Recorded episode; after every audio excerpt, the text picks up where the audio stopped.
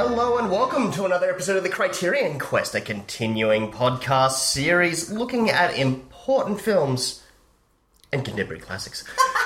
my name is Chris, and I'm joined as always by my wonderful co-host Lee. Hello? And uh, over there on the couch, we've got the lovely Claire. Oh, hi. She's waving. She's waving. it's an audio medium, doll. You gotta, you gotta enunciate.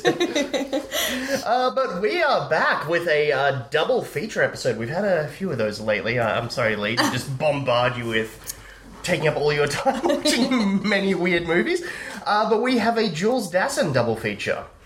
Um, I mistakenly, back when we did Rififi, referred to him as Jules Dassin because I knew nothing about him and assumed he was French. He's from Connecticut. He's from Connecticut. We actually um YouTube googled his name just to make sure we said it right. Yeah.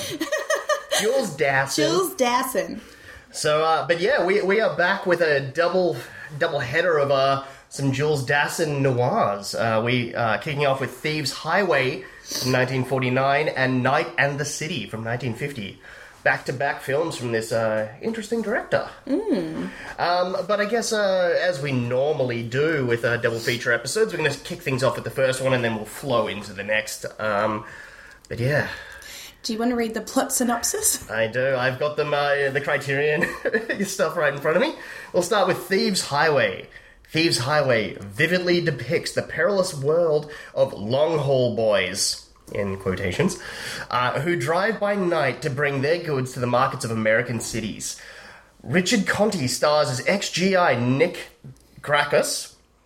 I'll do that one more time, maybe.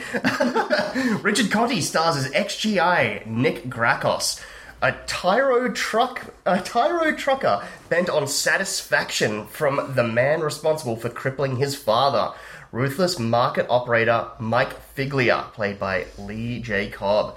But when Figlia gets wise to his plan, Nick finds himself in a web of treachery and heartbreak. Yes, he does.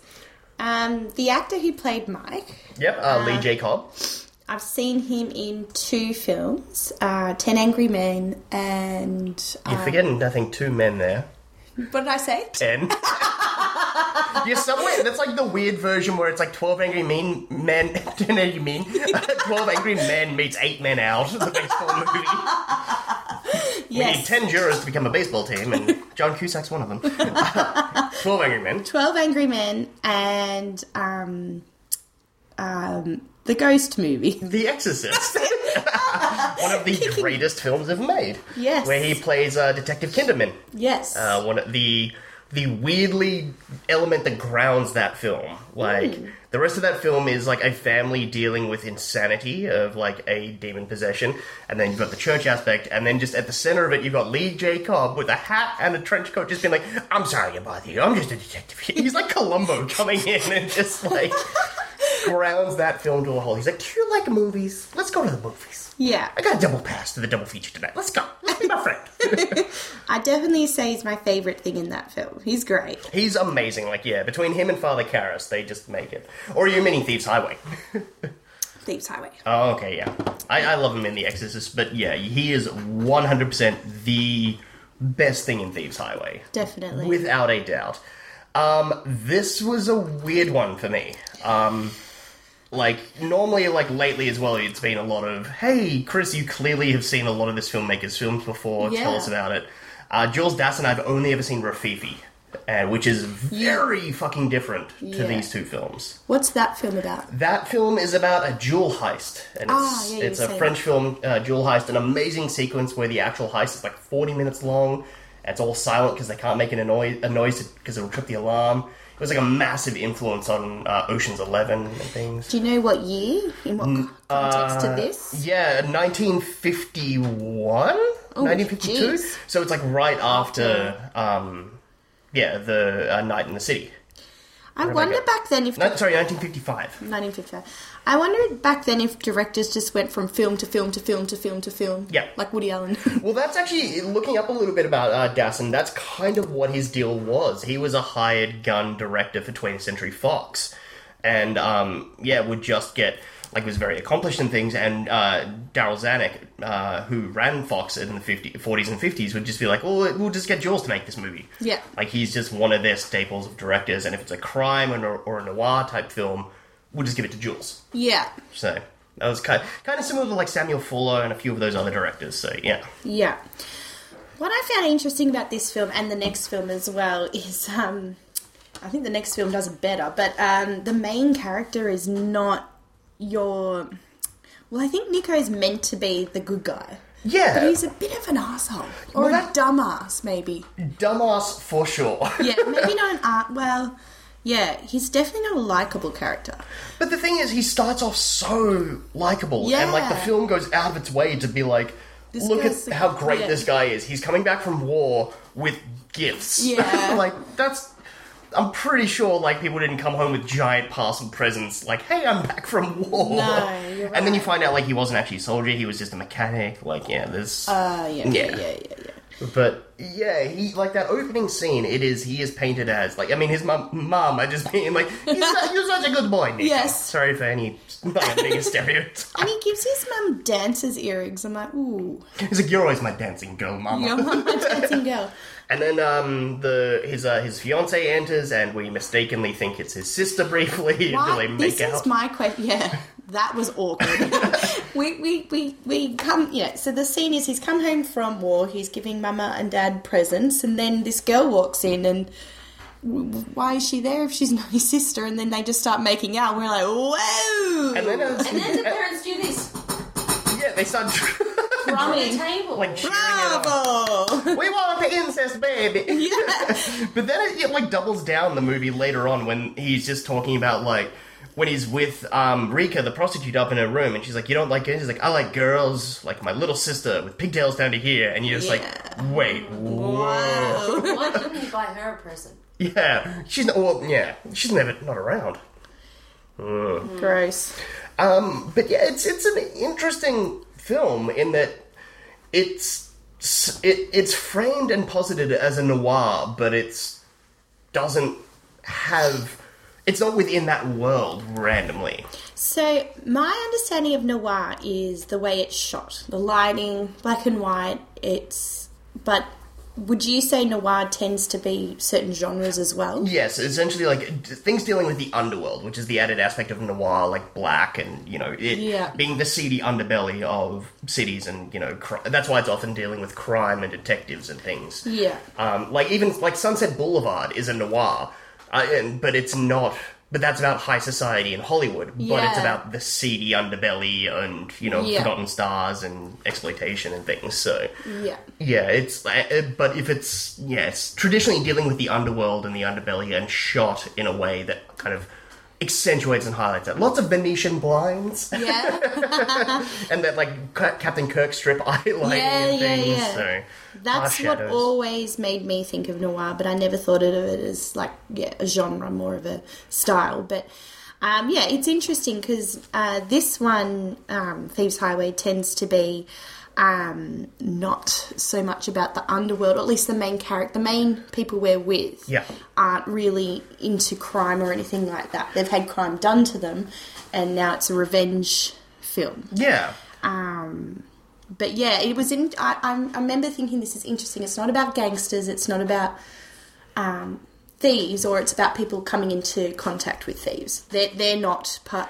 You know. It, I, and I think that's where the the title comes from, Thieves Highway. It's about people who are not familiar with this this world, go like diving headfirst into it, and then realizing how in over their head they actually are, and how Yeah. much that world tears you up and spits you out if you're not prepared for it or know what you're doing with it. Yeah, it's um. Uh, wake had a bit of wake and frightness like to it Oh, in that yeah. kind of way, Yeah, like yeah. what you're saying with the he can't get out or he spits you out or whatever. Yeah, Hmm. Yeah, you, you just get sucked into that world because there's the massive, like I mean, the the back of the the Criterion synopsis didn't really explain it. This film has a lot to do with apples and tomatoes. yes, Um, and so it's basically about the fruit trade and things and these truckers, and you know, Nico's dad got, um, you know, done like hard done by Mike Figlia, Lee J. Cobb, like he kind of fucked him over, and so Nico's out for revenge, and he's going to do that by teaming up with this guy Ed yeah, in his dad's old truck and selling Mike Figlia a bunch of apples. yeah. But it's the Yeah. like Yeah. that's it's How is that the plot? But it is though, and that's the thing, and it's that's where the film kind of gets interesting, where it's it- the it's so convoluted and weird that yeah, Nico is entering in this like I'm gonna you know I'm using the apples and things as a guise to get in and get revenge, and when we get there, I'm gonna fuck with Figlia and get my comeuppance, my dad's crippling, and like you know that that settle that debt. But the second that the money starts to exchange hands, Nick seems to forget all about his main motivation, which is Yeah. where that gets kind of interesting. Yeah. Interesting or confusing? I'm not sure. But I remember thinking, well, what about that other deal? What are you going to do? What are you going to do? Like, and that. What's the what's your end game here? What's your end game? Yeah. Yeah. I know what you mean because he gets very, very excited when he finally does get paid. And this is where. He like well, goes up with uh, Rica, the prostitute, and he's like, "I'm gonna buy you a drink, and we're gonna have a steak dinner, and I'm gonna get married tonight." And he's like, "Wait, weren't like was your plot just to extort the guy?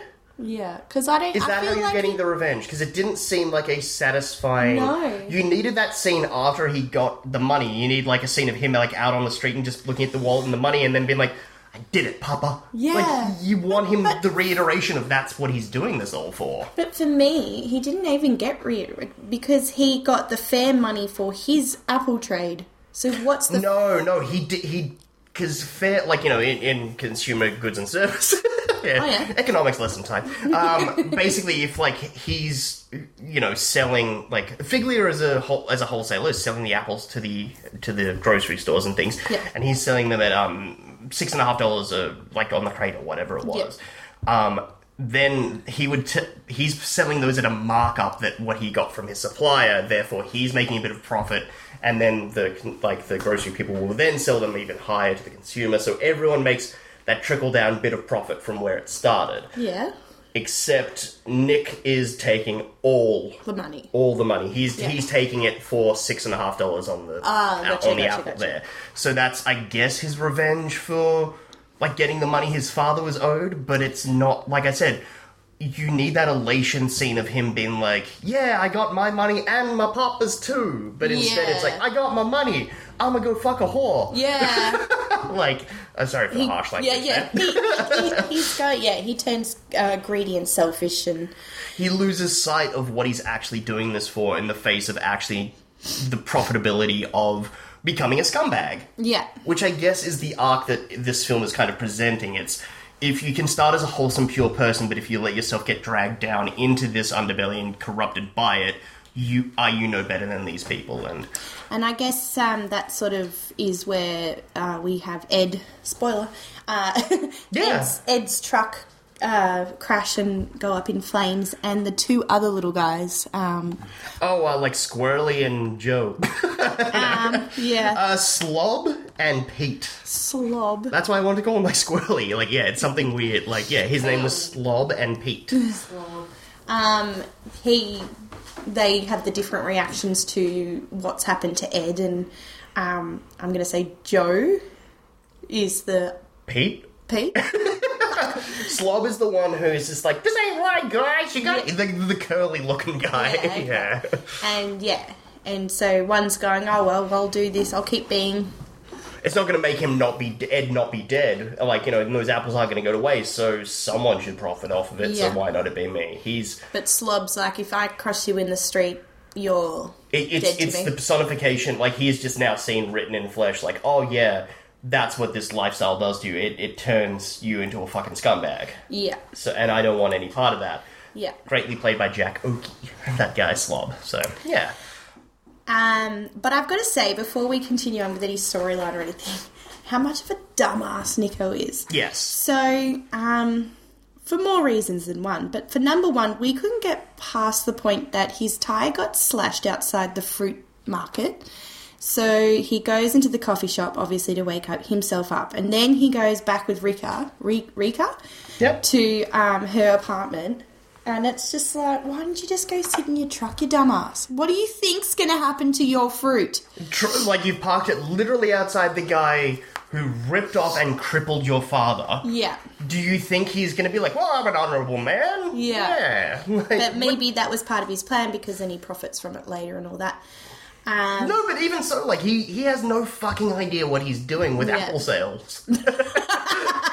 and that's the whole point. It's like, and Ed even reiterates to him, it's like, fucking wait till I get there. You have no idea, idea what, what you're you're doing. You're doing this as a revenge plot. Mm. And the prophet, it's like, I'm, I'm, I'm going to help you facilitate your revenge, Yeah. but I also am going to make a little scratch on the side. Yeah. Wait for me to get there.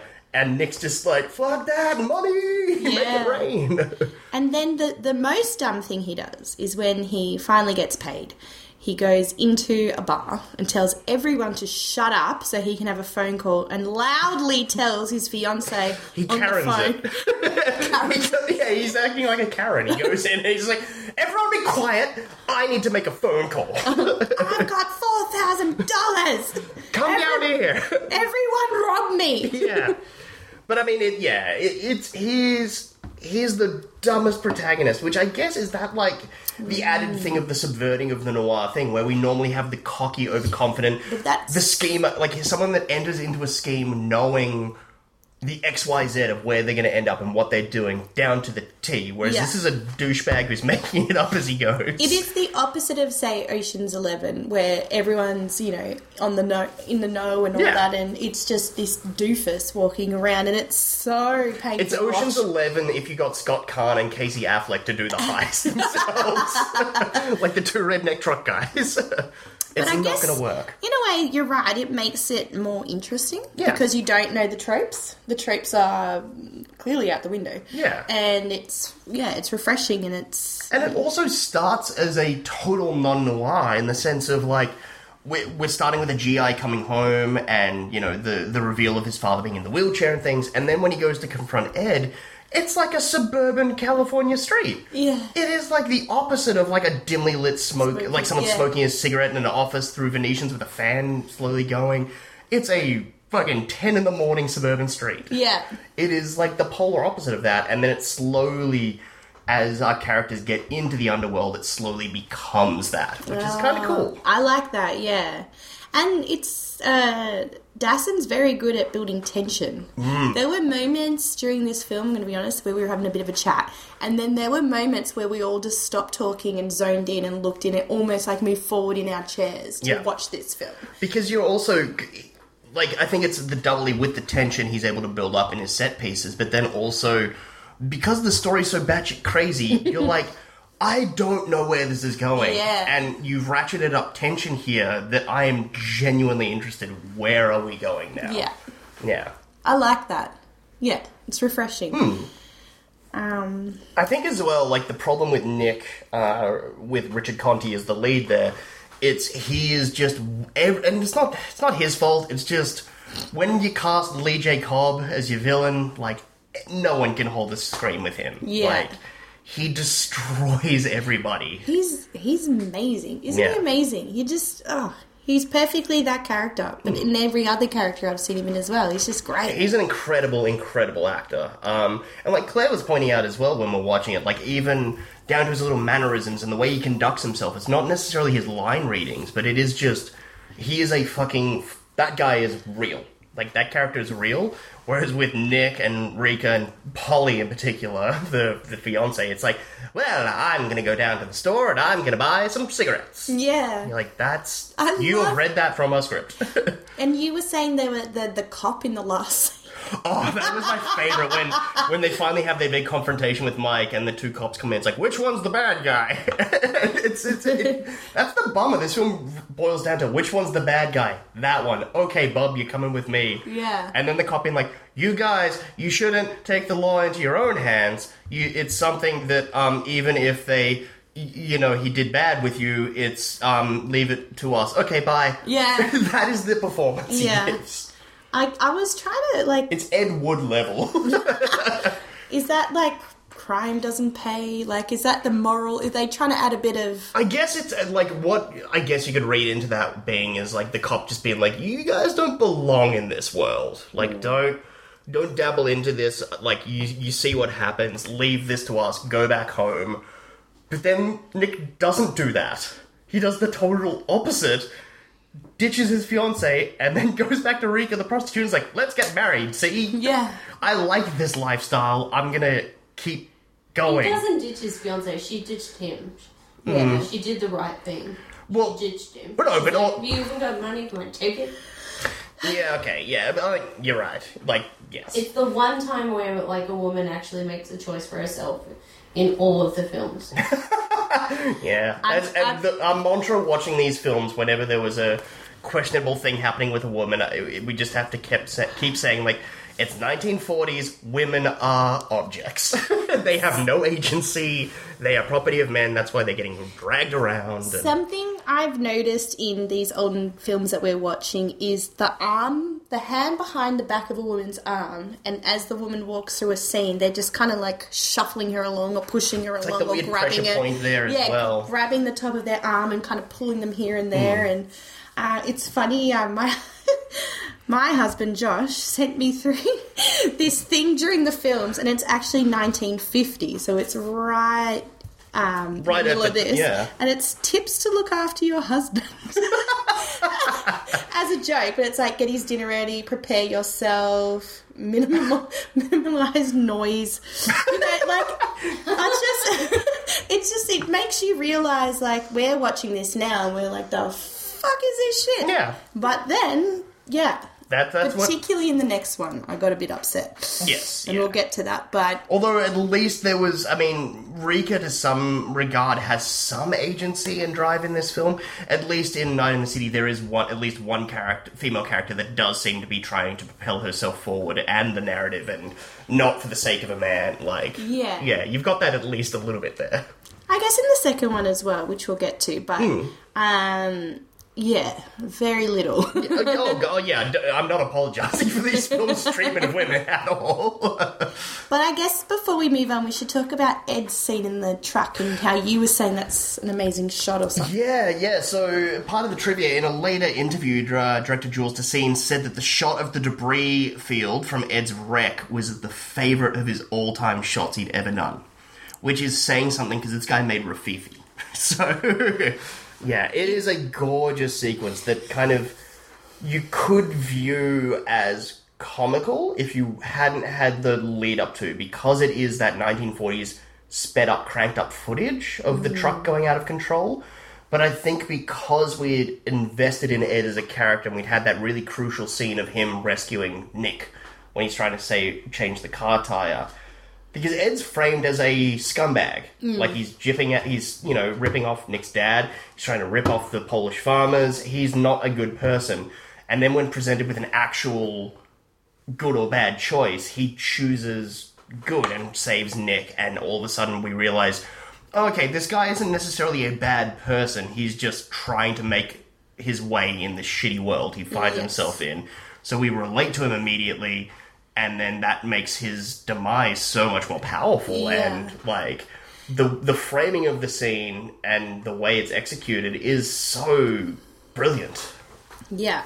And I think that goes with the building of the tension. This director knows how to build tension because uh, Nico was stuck under that car. And we're like, Oh yeah, and then when the and then you see the bubble of the tire gonna blow a second time, you're like, oh fucking hell. get the hell out of there. Yeah. Um, but yeah, the Ed character, um, yes, presented poorly at the beginning, but I think as the film goes on, we realise he's just one of these people in this world, and this is how you get further with things. And And it also like his death is, I guess, a cautionary tale as well. Of like he knew the truck was bad, and he knew it. He was fucking putting that shit together with chicken wire. Like yet he yet the drive to get money and succeed in this world, like in this you know underbelly world, like still it led to his demise. um, it's a tough world, isn't it? 1949. We were like, I'd just call RACV. Yeah, exactly. That you, yeah, it's a very, very different time. Um, I don't know. Have, you, have we got anything else with this one? I mean, it, it's not. There's a lot of good elements in there, but it's as a whole, it's kind of. It, both of these films have hyperly convoluted plots, like unnecessary. Like I said, this film is about apples and tomato trading. Yeah. Like it doesn't need to be, but it is. There's all these elements in play that you're like, why the fuck are we about wholesale fruit? yeah, I love that though. Like, imagine trying to sell fruit now and make a buck. Like, it's it, again, it's such a different time, and obviously he goes on to make a jewel heist movie, and that's Yeah. a little bit more, you know. But I love that it's about yeah exchanging fruit. Yeah, and the and the dodgy wheelings and dealings of the wholesale produce market. With Lee J. Academy Award nominee Lee J. Cobb. yeah, It- I like that. It's it, it, it's overly convoluted, which makes it kind of not fun to watch. in in that you're always just going like, why are you why why this? Motivations, yeah. Yeah. Whereas there is some great stuff in there, and it's not a bad film, but it's I, I think what you said about how we start off not noir and end up noir, and how it's the same with the characters. That's probably where it shines. Yeah. But um, very convoluted and yeah, about fruit. and no one lives up to Lee J. Cobb. um, the other main thing I guess we, we should touch on is um, the film critic Thom Andersen um, uses this film as an example of film gris, which is a subcategory of film noir incorporating left wing narrative. Um, so yeah, so film gris, which uh, instead of film noir being obviously black film, film gris is grey film, and so it's termed by experimental filmmaker Thom Andersen, as I said. Um, it's a type of noir which character. I'm just reading, reading Wikipedia at this point, which categorizes a unique series of films that were released between 1947 and 1951. Uh, they came in the context of the first wave of the communist investigation of the House of Un-American Activities Committee. So basically, these noir films were viewed as this is leftist leaning, possibly communist sympathizer filmmakers who are trying to push a left wing agenda onto a mainstream film going audience. Um, mainly through the idea of, like, with, with this film, for example, it is sympathizing with the farmers and the produce makers and the people that get sucked into this wheelings and dealings of a. It's technically Figlia Wait, so it's left wing believing that people should all be paid for stuff. Yes. Okay. Pretty, yeah. Interesting. Pretty much. And so I never basically. thought of that as left wing. Because if you- should be paid for the things they do. But but if you think about it, Figlia, our villain in this film, Mike Figlia, he is not a crime boss. He is a businessman Yeah. who is Yeah. a shitty businessman. Yeah. And so this is where that kind of leftist, possibly communist ideas start to come in. That's fabulous. It's super interesting, right? Uh, there's a list. There's not many of them actually. Uh, they Live by Night is probably another one. Asphalt Jungle. Um, yeah, very. There's maybe about twelve films that are considered film gris. But yeah, Did the, the name just makes me think of wine. yeah, yeah, it's a Pinot Gris. Yeah.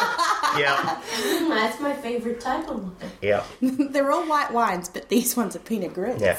Uh, we have the distinctions. Yeah, the distinctions from film noir. Film gris is a little more pessimistic and cynical than film noir.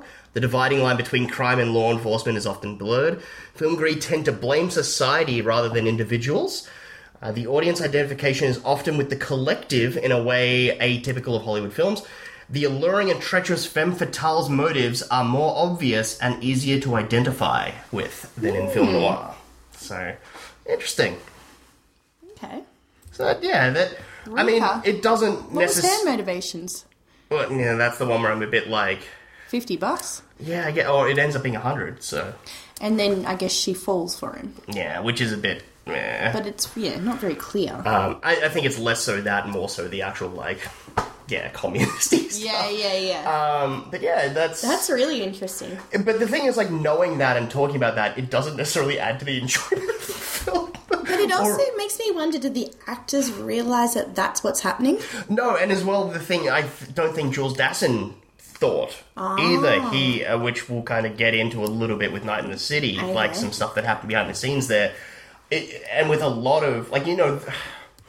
I'm now going to attempt to talk about the whole communist and blacklisting era of Hollywood. I don't know uh, enough about it to kind of go into this really, but there are a lot of people that were accused and blacklisted who actually weren't.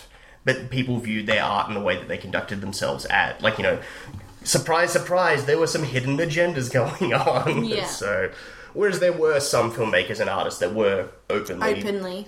Left, like, you know, Dalton Trumbo being a great example of that. I was about to bring him up. yeah. So, I don't know. Interesting. Something to think about. It is something to think about. Uh, do I quickly do a little bit more trivia with Thieves Highway? Um, according to director Jules Dassin, Jack Oakie, who played Slob, was completely deaf by the time that they were filming this film. Oh my god, I could tell. it just yep. Uh, quote from Dassin: "He caused absolutely no delays with filming, though." Good on him. Yeah, good for you, buddy. Um, That's crazy. yeah, I'm kind of just doing trivia off the fly here. Um, there's not really that much more interesting stuff. There's some stuff about Lee J. Cobb and the guy uh, Morris Carnovsky, who played uh, Nick's dad, were both members of the famous uh, group theatre. Um, William Holden was also a member of that, like a theatre actors group that they were all from. Uh, yeah, It's than that- interesting we were saying that during the movies. Like, these people feel like very stage actors. Yeah, very much so. It, like, there's very few that can translate across from th- back in this time, at least, theatre Yeah. to film, and Lee J. Cobb's a great example of it. So he was theatre then film. Yeah, it's almost that like proto Stanislavski mes- method where it's like less is more on theatre, and like just really kind of internalize your stuff. And if you do that well, the audience will get it. You don't have to sing it to the raft, uh, like to the back row, like yeah, to yeah. signify it. People will. If, if if you're in the moment, people will connect with that. And Film's a much closer medium. Exactly. Yeah. Um, but I guess before we move on to Night in the City, we'll talk about the Criterion edition itself. Uh, so it comes with this. It's still in print from Criterion as a one disc DVD, and it comes with an audio commentary by Alan Silver, editor of Film Noir Reader and author of Raymond Chandler's Los Angeles. New video interview with Jules Dassin. I fucked it up again. I said Dassin the French way. It's Dassin. Dassin. Uh, trailer for The Long Haul of AI Bezzerides uh, from 2004, a new documentary on Bezzerides, the author of the screenplay and the novel of which it was based. That's the other thing. There's a lot of moments in this film where you're just like, this feels like it's something that w- would be great in a book, but not. Like, you could cut that shit. uh, as well as original theatrical trailer and booklet and essays like Criterion usually do. Cool. Time to move on to the way better film. Much better. Yeah. Um, yeah, so Night and the City. Two bit hustler Harry Fabian, uh, Richard Widmark, uh, longs for a life of ease and plenty. Trailed by the inglorious history of go nowhere schemes, he tries to hatch a, a lucrative plan with a famous wrestler. But there is no easy money in the underworld and sh- of shifting alliances, bottomless, bottomless graft, and pummeling flesh and Fabian soon learns the horrific price of his ambition. Luminously shot in the streets of London, while Hollywood blacklisters back home were closing in on director Jules Dassin, Night in the City also stars Gene Tierney in this film noir of the First Order and one of Dassin's cr- crowning achievements. Yeah. What do you mean the closing in on? Okay, so we'll just get into that right off the bat. Well, I'm interested now. Yeah. Uh, so uh, Dassin has said that uh, Darryl F. Zanuck, who was running 20th Century Fox at the time, in 1948 called him into his office to inform them, him that he was about to be blacklisted. Uh, he still had enough time to make a movie for Fox, however, which was Night in the City. Dassin was blacklisted in Hollywood during the production of Night in the City, which is obviously why they had the rights, and they're like, go over to London and film this where you can't be extradited and you can be safe over there. And so it was during the production of this film that he was officially blacklisted and not allowed back into the United States. Uh, he was not allowed on the studio property to edit or oversee the musical score for the film. He also had trouble finding work abroad. A US uh, distribution company blacklisted the US distribution of any European films associated with artists who were blacklisted in Hollywood. Uh, in 1952, after Dassin had been out of work for two years, actress Bette Davis hired him to direct her Broadway review Two's Company. The show closed early, however, and Dassin uh, left for Europe once again. Uh, he again didn't work for quite some time until he took the job in 1955 making Rififi, uh, his most influential work and considered the crowning jewel of the heist genre, and he won Best Director at the 1955 Cannes Film Festival. That's a turnaround. Yeah. Um, first of all, the th- yeah, I threw a lot at you just then.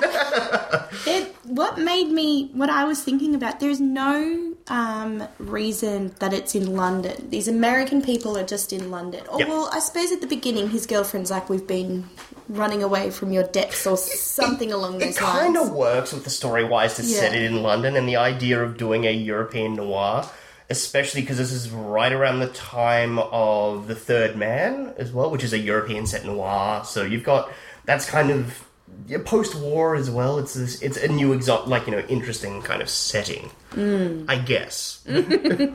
but also the idea guess. of uh, Zanuck just being like fucking bail, buddy. I Yeah. got I got your back, like bail. So he got blacklisted because he made Film gris, and they were communist films. Yeah, I, uh, there's not much out there if Dassin was actually like a card carrying communist or anything like that, but he was blacklisted. Yeah. And Thieves Highway is like a ex- used as an example as to why. Yeah. Yeah. Um, interesting. So, yeah, I'm just trying to think of because we've done the two films. I'm trying to think of. Um, you spoke about how the communist works in the first one. How would you say the communist? I don't. It, this is not considered film grade. This Oh, one. This is just straight film noir. Okay, because Yep. I was confused. Yeah, sorry, I should have explained that a little bit better. No, no, no. This uh, Night in the City is not film grade. It is straight noir. This one. Okay. Yeah, it, that list I said of like you know twelve to fifteen films. This is not, on one it. of them. So, Okay, Yeah. that makes more sense. Do you have we done the genre? I mean, Synopsis. we done the synopsis? Yes, we have. Okay. Because it, 'cause it talked about him being blacklisted, and we. Yeah. Oh no, no, that's staying in. I can't be fucked editing that out. Hmm. Yeah. Um. So this is one I had seen about three quarters of. Okay. I had seen up until uh, because I actually found it at like a swap meet or like a you know secondhand store for like two dollars. And living here in Australia, if you find a Criterion for two dollars, you just fucking buy that thing, That's so funny. regardless of what the film. It's just like, yep, cool. Um, and I'm so happy I have this on DVD in my collection because it's fucking wonderful. I definitely enjoyed this one better. It was a much better film. Hmm. Um, much better shot film. yeah, Number one, that's what got me. There was a few, well, there were many moments in Thieves Highway where I'm, ooh, that's a good shot. But in Night in the City, not Sex in the City, Night in the City, um, it was just plentiful. The amazing shots. Um, Well, that's what's interesting about it. It, it does it take having to go abroad and work with an international crew to be able to actually get your vision of what you want for a noir out there. Whereas working within the Hollywood, like low budget Hollywood studio system, you're like, no, no, no, this is just a B picture. We need to get this out. We need to crank it out. Whereas in London, he's left alone and he's able to shoot the shit out of it. yeah, because it sounds like, as we were saying before, in a director for hire, bang, bang, bang, bang, bang. Yeah, yeah. Yeah. Which is, again, why Zanuck was just like, I like you, you do good work for us. I think that you'd crush with this material, get the fuck out of the States and go Mm. make this. And it's a great little picture. It's interesting. Listen to me doing 1950. It's a good picture, you see.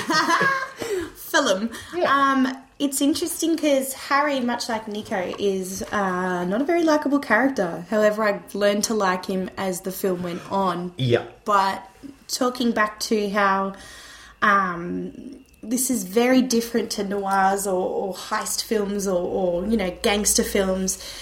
He's not. I loved watching him, thinking he had all the answers but also getting a lot of the background of other characters talking while he's not there and setting him hmm. up. Yeah, you summed it up really well when we we're watching it, where you said it's normally in a noir, it is like a detective or a crime boss, like scheming and double pulling double crosses on their marks. Whereas this one, Harry thinks he's doing that, but instead he is actually the mark and he's getting duped. Yeah. So our protagonist is actually the idiot who is getting dunked on Yeah, yeah. throughout the entire film, and it's awesome to watch. it's really, I really, really liked Night in the City. I, yeah, it was really awesome to watch. And um, how bloody sassy and cocky and confident he was. Richard Widmark, man, like ever since um, Pickup on South Street, um, which I was mentioning to Lee during watching this film, like yeah, as soon as he popped up on screen, I'm like holy shit, it's fucking Skip McCoy, the the mild mannered pickpocket. he is effortlessly fucking charming. Yeah. He is so good at playing scumbags, and he makes them so likable and so fun that like this guy sucks and you want to see him fail, but at the same time, you root for him so badly because he's so charming at being a shithead.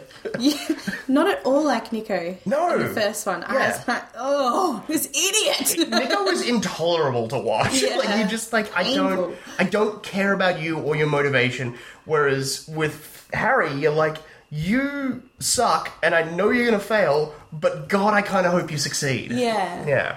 it's interesting, isn't it? Um, but it's it's I think with this one as well, like it's it's definitely lifted by Richard Widmark's performance. But again, this coming down to the nuts and bolts of the story, it is that hyper convoluted thing, kind of similar to Thieves Highway, where it, it's a guy wheeling and dealing and trying to make his own way. And I, I love how the film opens with him running away from someone, and we don't know what he's running from, and it's just Yeah. like it's Thursday, Yeah. and he's that's how he lives his life, trying to do scams, trying to make his money, trying to get his, but he's so bad at it, and yeah, I mean, jumping all the way to the ending, he even acknowledges that himself at Yeah. the end and has that little quick monologue where he talks about uh, running from my father, running from I don't know, Like all the, you know, all the the, different thugs, yeah. things. Um, yeah, this then- is how he lives his life. yeah, and when he finally gets like you know staying way at the third act, like when he's on the run from um, uh, Kristo's guys and things, like it, you know after the fuck up has happened, it's. The film opens with him going. It's a montage of him going around to his regular people that he would try and get money from for his next scheme, and it's just like no, no, no, no, getting shut down. And then towards the end of the film, we have the bad guys going again. It's the repeated montage of going to all the people he would normally go to, but to track him down and kill him. Yeah. And it's no, no, no again, and it's yeah, it's so wonderfully constructed. Yeah, definitely. Hmm. Um, what was I going to say? I, I just I couldn't get past that beginning scene where he goes to um, Mary. His um, how do you say Mary again? Mary. Mary. I, I ever since I watched, I showed Claire "It's a Wonderful Life" at Christmas time. I can't not say the word Mary. Zuzu's petals? He goes to his girlfriend's house, so he's running away from a thug. We don't know why, Hmm. because it's a Thursday. He goes to Mary's apartment, and she's in the bathroom. So he opens her bag and starts rummaging around for cash. Like Yeah. he is a scumbag. Yeah. And then later in the film, he shoves her out of the way. He's going through all her drawers and belongings, piffing her things out, grabs her cash. It's almost like an addict film. Where it's like we eventually get that scene. It's like Basketball Diaries, where it's just like I need fucking money, mom. Yeah, like, yeah, they- yeah. Where they've hit rock bottom, where they're just yeah. But her character is just like, it's my fault. I should have done something. if only I could have done something else to help you. And you're just like, no. So Yeah. We're just like, The three of us- We're like, no. Yeah. No, you didn't. You didn't need to do anything. Stop. Again, guys, I gotta tell you, 1950 women are property. yeah. That's how The that way was a thing. the way that women are held and pushed and shoved and touched and talked down to and yeah the way that but the yeah i think the most horrible scene for us was no um i should have loved you more or i should have been more understanding. It's my fault. And it's like dude. Except, I will say that this film, unlike Thieves Highway, has a great example of a female character who is fuck, fuck all the men. I don't need nobody. I can do this myself, and that is Helen, Helen Nosseross, the you know the big bad Phil like nightclub owner. She's like. Fuck this dude! I'm a fuck him over. I, I'm in it for mine, and she has her motivation, and she's like, I don't need nobody. Like I'm a, I'm a go. I mean, she does Yes. rely on Harry to some degree. And she does say that she's going to use, yeah, Harry. She's going to make him be doing what she wants, but she's still like, oh, I still have to have him around.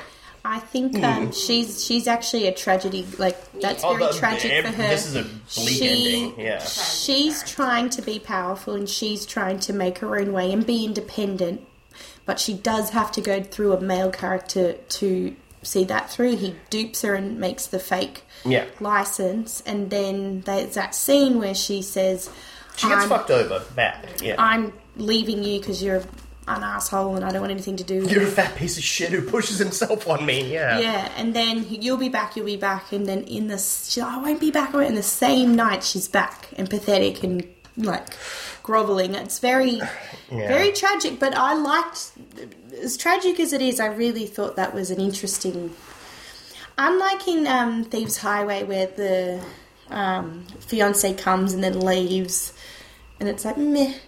This one was very good. Yeah, and it's. I think it also helps um, the performance as well. By I love her name, uh, Googie Withers. Uh, she she was incredible with uh, playing Helen. Um, what could have just easily been a "I'm out of here, Phil," and don't you tell me nothing. It is she gives so much weight to Helen as a character, especially in the the first scene, the scene where she confronts Harry to be like, "I'll give you your two your two hundred quid for this deal," but like that in that little booth thing, that scene's amazing, and then her turning scene against Phil, like amazing performances. Yeah. No, I thought she was wonderful. Mm. Um, I like how she's sort of the runner of the business as well. She's Yeah. sort of telling all the girls and everything what to do, and she's she's pretty much a boss. Yeah. she just wants to be her own boss. But she's that's the problem is like she and like the what's interesting about her and like the self motivating and starting to want to break away from that is like I literally am the boss here, but I'm not the boss because I'm a, not a man. Yeah, like that's I'm what's kind of cool and interesting. Yeah, and I'm treated like a piece of meat where he like launches on her. I bought you a fur coat, like so you can Give fuck me. yeah, it's rough. Um, yeah, but what I my favorite thing about this movie, like I, I really dig this this flick. It's the fact that Harry's plan, like the way he stumbles upon it, and the way he's able to think so quickly on his feet to come up with this idea of like, oh shit. That guy's a famous wrestler. He doesn't like what his son's doing. I'm going to nip out the exit Yeah. and like get in his pocket. Like it, his plan works. Yeah.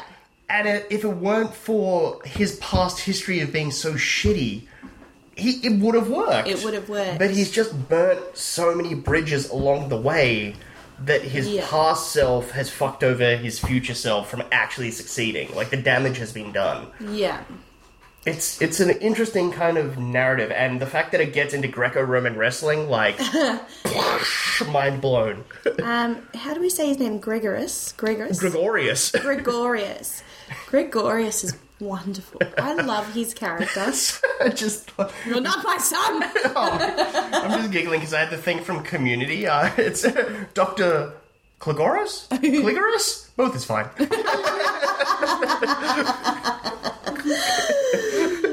I just have to remember the scene where we're first in the wrestling and you're like, but why are we all in underwear? yes. Oh. Again, it's it just. Uh, I'm it's, used to wrestling with people wearing. Oh no, I guess they still wear knickers now. Yeah, they do. The Rock was out there, man. That's true.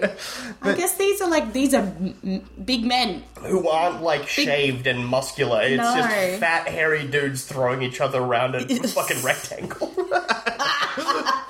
Yeah, it's but it's so cool that he just thinks so quickly on his feet, catches this plan. But again, throwing back to Thieves Highway, it's so fucking convoluted. Yeah. Why does it get into a jump? Like I love, uh, unlike Thieves Highway, I kind of love it in this one where it's like it, it it the nuts and bolts of the story are about popular wrestling versus Greco-Roman wrestling, and what is more popular and what is more traditional. Yes. Yet this film does it so over the top and knows how to present that insanity. Whereas in Thieves Highway, it was just like, here we go, that's that, mm. and moving on. Whereas this one takes its time to really set up, like you said, the with Gregorius and his son, like the. f- You really understand that Harry is wedging himself into a family dispute where he should not be, and this is going to end badly. Whereas with apples and tomatoes, you're like, ah, sure, Sure. yeah, sure. But yeah, and Nico pays the guy, the farmers properly.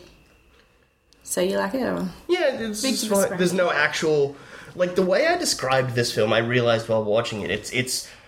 I I love a film where you where you're watching a protagonist who thinks that they succeed. They think they're going uphill when actually they're going downhill. that's what the crux of my enjoyment of this film was. Yeah. It was shot beautifully, but that I loved watching Harry, yeah, think he's fucking. And his cocky little, you know, oh.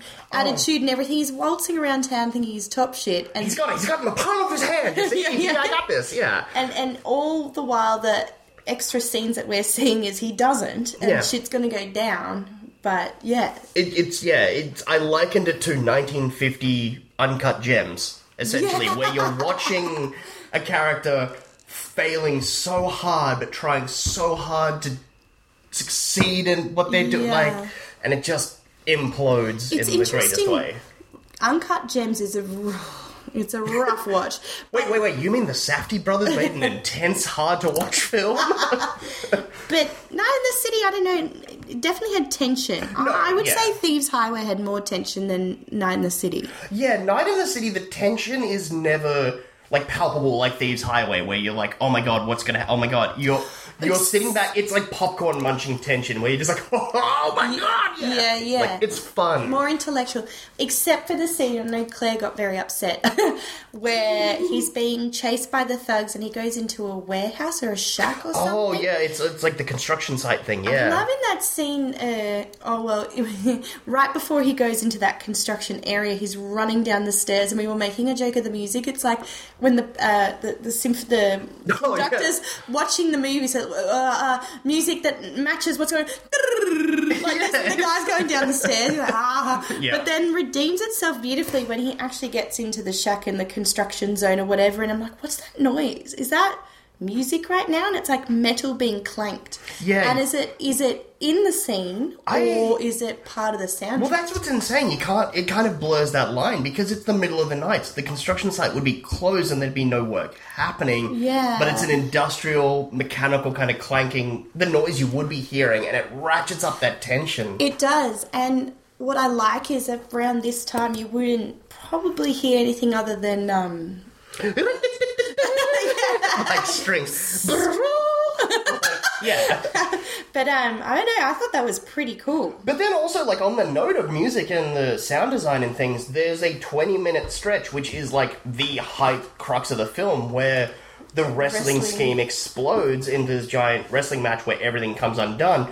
It is fucking silent. It's just the grunting of the two men and then the occasional chiming in of the other characters telling them to stop. And the sound, the foley sound of someone hitting a steak with a hammer. Yeah. like the, like meat thud noises of wrestling.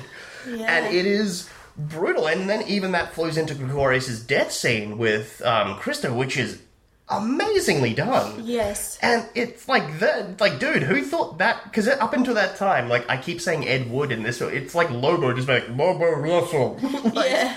That's who Gregorius was. And then all of a sudden, here's a heartfelt scene where he's di- you're like, this monosyllabic weirdo is crushing this scene. Yeah, I remember having my heart wrenched out a little bit in that scene. Um, my son, my son, close the window. It's Oh, beautiful. Oh my god. And up until that point, it's like you're my Russell good, and you just like it's it's played for laughs almost. Yeah. Where you think, like, and that's kind of the point. I think with Harry, the way Harry views Gregorius is just like this is a foreign meathead idiot guy that I'm going to exploit. He Yes. doesn't know what's going on. Listen to him talk. He's like, "You're so bad, good, blah," and that scene proves that's Harry's undoing is him un- not understanding who he's actually dealing with and who he's trying to exploit. These are real people who have Really. yeah. It's sort of the uh, the Ed car crash scene with the Yeah. other two thugs and the yeah the the the figuring out of oh yeah is all the things that you said. reality comes crashing into the film all of a sudden and helps you realize like these are real people that have real consequences. Harry's fucked. Yeah, yeah. And then, you know, he gets his re- redemption, I guess, towards the end. Well, it's not more, it's, it's more of an understanding or an awakening, I guess, of I suck. yeah. And that, yeah, that self reflection at the end's great with the running. Um, but then the the scene where what's his girlfriend's name, Mary. Mm-hmm. Um, Mary. the fuck she find him, by the way.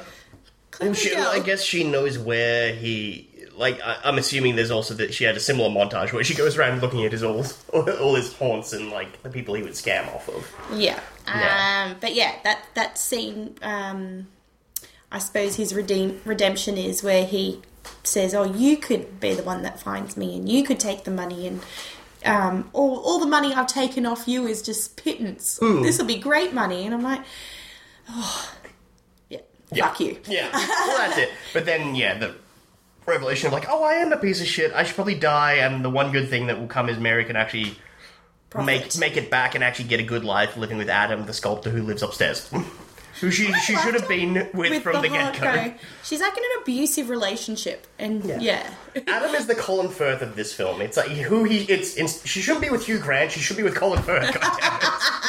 That's what this is. yes, I liked him and his character and their little. It's an interesting thing. It probably didn't need it, but I'm glad it has it. Yeah, and again, this is a film based off of a novel, and so I assume that there's a lot. That's a lot more fleshed out there. And I'm sure, like, I know for sure there's some details which I'll get into a minute where Harry is drastically different in the film than he was in the books. So The ending as well, where um, the strangler throws Harry off. Oh, what does he do first? Does he stra- What does he do? Strangle him and then throw him off the bridge? I yes, yeah, remember. yeah. So he murders him and then throws the body. yeah. And then the strangler goes in the police car. It's just like it's like the ending of Thieves Highway. Well, you should have. Yeah, and Kristo looking at it, looking over the entire scene, flicks his cigarette out. Just like, well, that fucking sucks. No one win. No, like, this is not a good ending. Like, I've just lost my biggest wrestler. My dad's dead. This other guy's dead. Like, this just sucks. Flick my Does- cigarette into the Thames and walk off sad. Does noir normally have a tragedy ending? S- Yeah, for, for the most Most part, part, it is yeah. like no one profits, and that's like the whole like crime doesn't pay Yeah. thing. Yeah. Forget it, Jake. It's China. It's Chinatown. Yeah, like you know, yeah, it's yeah. there is no fucking winner here. Like, Yeah. This is a, just a shitty thing. Yeah. yeah, which kind of makes them fun stories to watch, where you're just like, wow, bleak. yeah. Cool. Um, but yeah, I fucking I really really dug Night in the City. Um, I put it up there in terms of like these 40s 50s like noirs like right up there for me with um pick uh pick up on South Street and Detour and stuff like I really dug this movie. I really dug this movie and I'm too. super happy I finally got to finish watching my DVD copy. I got up to like the kind of before the wrestling match stuff, like maybe 10 minutes before that, so it's like it hadn't really Kicked off. kicked into gear for me. But Yeah. um, do you want to hear a little bit of trivia? Sure. Um, so as we were talking about at the beginning, like uh, Dassin being blacklisted and things, um, Fo- uh, Zanuck, the head of Fox, told him to shoot, uh, told him that this would be the last film he'd ever be able to direct for the studio, so he should shoot the most expensive scenes first before he got a chance to be blacklisted, which just makes me love Zanuck even more. Not to mention the fact that his son went on to produce Jaws, so the best film ever made. Wow. Yeah. Uh, here's what I teased us for. The character of Harry uh, was far more sympathetic in the movie than in uh, Gerald Kersh's novel, in which Harry uh, was not above pimping his girlfriend and blackmailing. And uh, unlike Harry in the film, he was a Brit masquerading as an American in order to impress others. Wow. Um. So he's a right shithead. Yeah. Uh, Richard Widmark stated in an interview that he lost a great deal of weight during the production because he had to run so much. I was thinking that. Wouldn't you though? He was always sweating. He's in so many like big polyester suits as well. Like, yeah, it'd be brutal. Uh, I found this one entertaining. Uh, Jules Dassin has stated that he didn't read the novel Night in the City until after the film was completed. Interesting. He's just like, ah, I'm just gonna work off the script and just do that. Yeah. Um, that's really about it for trivia. Uh, so we'll move in, uh, except for the one little thing that I realized while quickly looking at the trivia before. Uh, this film was remade in 1992 uh, by Irwin Winkler, uh, starring Robert De Niro and Jessica Lange. Like, what the fuck? How do I not know this and have not seen Is it Night in called the... Night in it's the called City? Night in the City, based off of the same novel, like the original source novel, the story of a cheating, incompetent lawyer, this time instead of a gangster, Harry Fabian, who suddenly gets obsessed with becoming a boxing promoter. and look how terrible that poster is. Yeah. A 5.8 on IMDb at the moment, so I'm kind of intrigued to look at this to see Robert De Niro play Harry Fabian. To me, that just sounds boring. Eli Wallach, Jack Warden, like this is interesting. Oh my god, Ali King, Alan King plays Ira Boom Boom Grossman. sure, whatever. This looks this looks like yeah, the, that weird '90s period where De Niro didn't really know early '90s where he didn't know what he was doing. But Yeah. that baffled me. Uh, Yeah, but we'll move on to the actual Criterion edition itself. Uh, it's still in print from Criterion as a one disc Blu ray or a two disc DVD. And it comes with the complete 101 minute British version of the film. Yes, that's right. There is two versions of this movie. Uh, we well, we should probably have said at the beginning we're, we're specifically watching the American version. um, you know, in its original ver- original way that it was first released. Um, yeah, there are a few scenes added to the British version, and the score of the two films are, are entirely different, apparently. So, yeah. Um, uh, the DVD also has an audio commentary from 2005 with film scholar Glenn Erickson, interview with director Jules Dassin from 2005, excerpt from the 1972 television version, uh, sorry, television. Excerpts from a 1972 television interview with Dassin, uh, comparison of the scores from the British and American versions of the film by historian Christopher Husted, uh, trailer as well as the usual booklet and essays that Criterion usually do. Yeah, I guess That's that, a lot. yeah, it's it's a good it's a two disc DVD. It's a good set, so Hmm. it's kind of cool that they were able to compile as much as they did. Um, before we go, I was going to say next time we're watching an old timey movie, I'm going to um, keep tracks on how many Oh, yeah. times Chris says, "Oh, that actor looks like this other actor." it's That's an like a fun- ongoing thing. It's a fun game I like to play where I just like point out and like like it was the scene like a good example is in Thieves Highway when Nick goes into like the coffee shop and it does like that tracking shot across the like all the patrons. I was just like, eh, 1940s Paul Rudd. like just people that old old timey actors that look like modern day. actors. I like pointing them out just for shits and giggles. The funny part is, is I reckon about five percent of the people you say we know. Yeah. And then the other ones, I'm like, oh, cool. Oh, who was?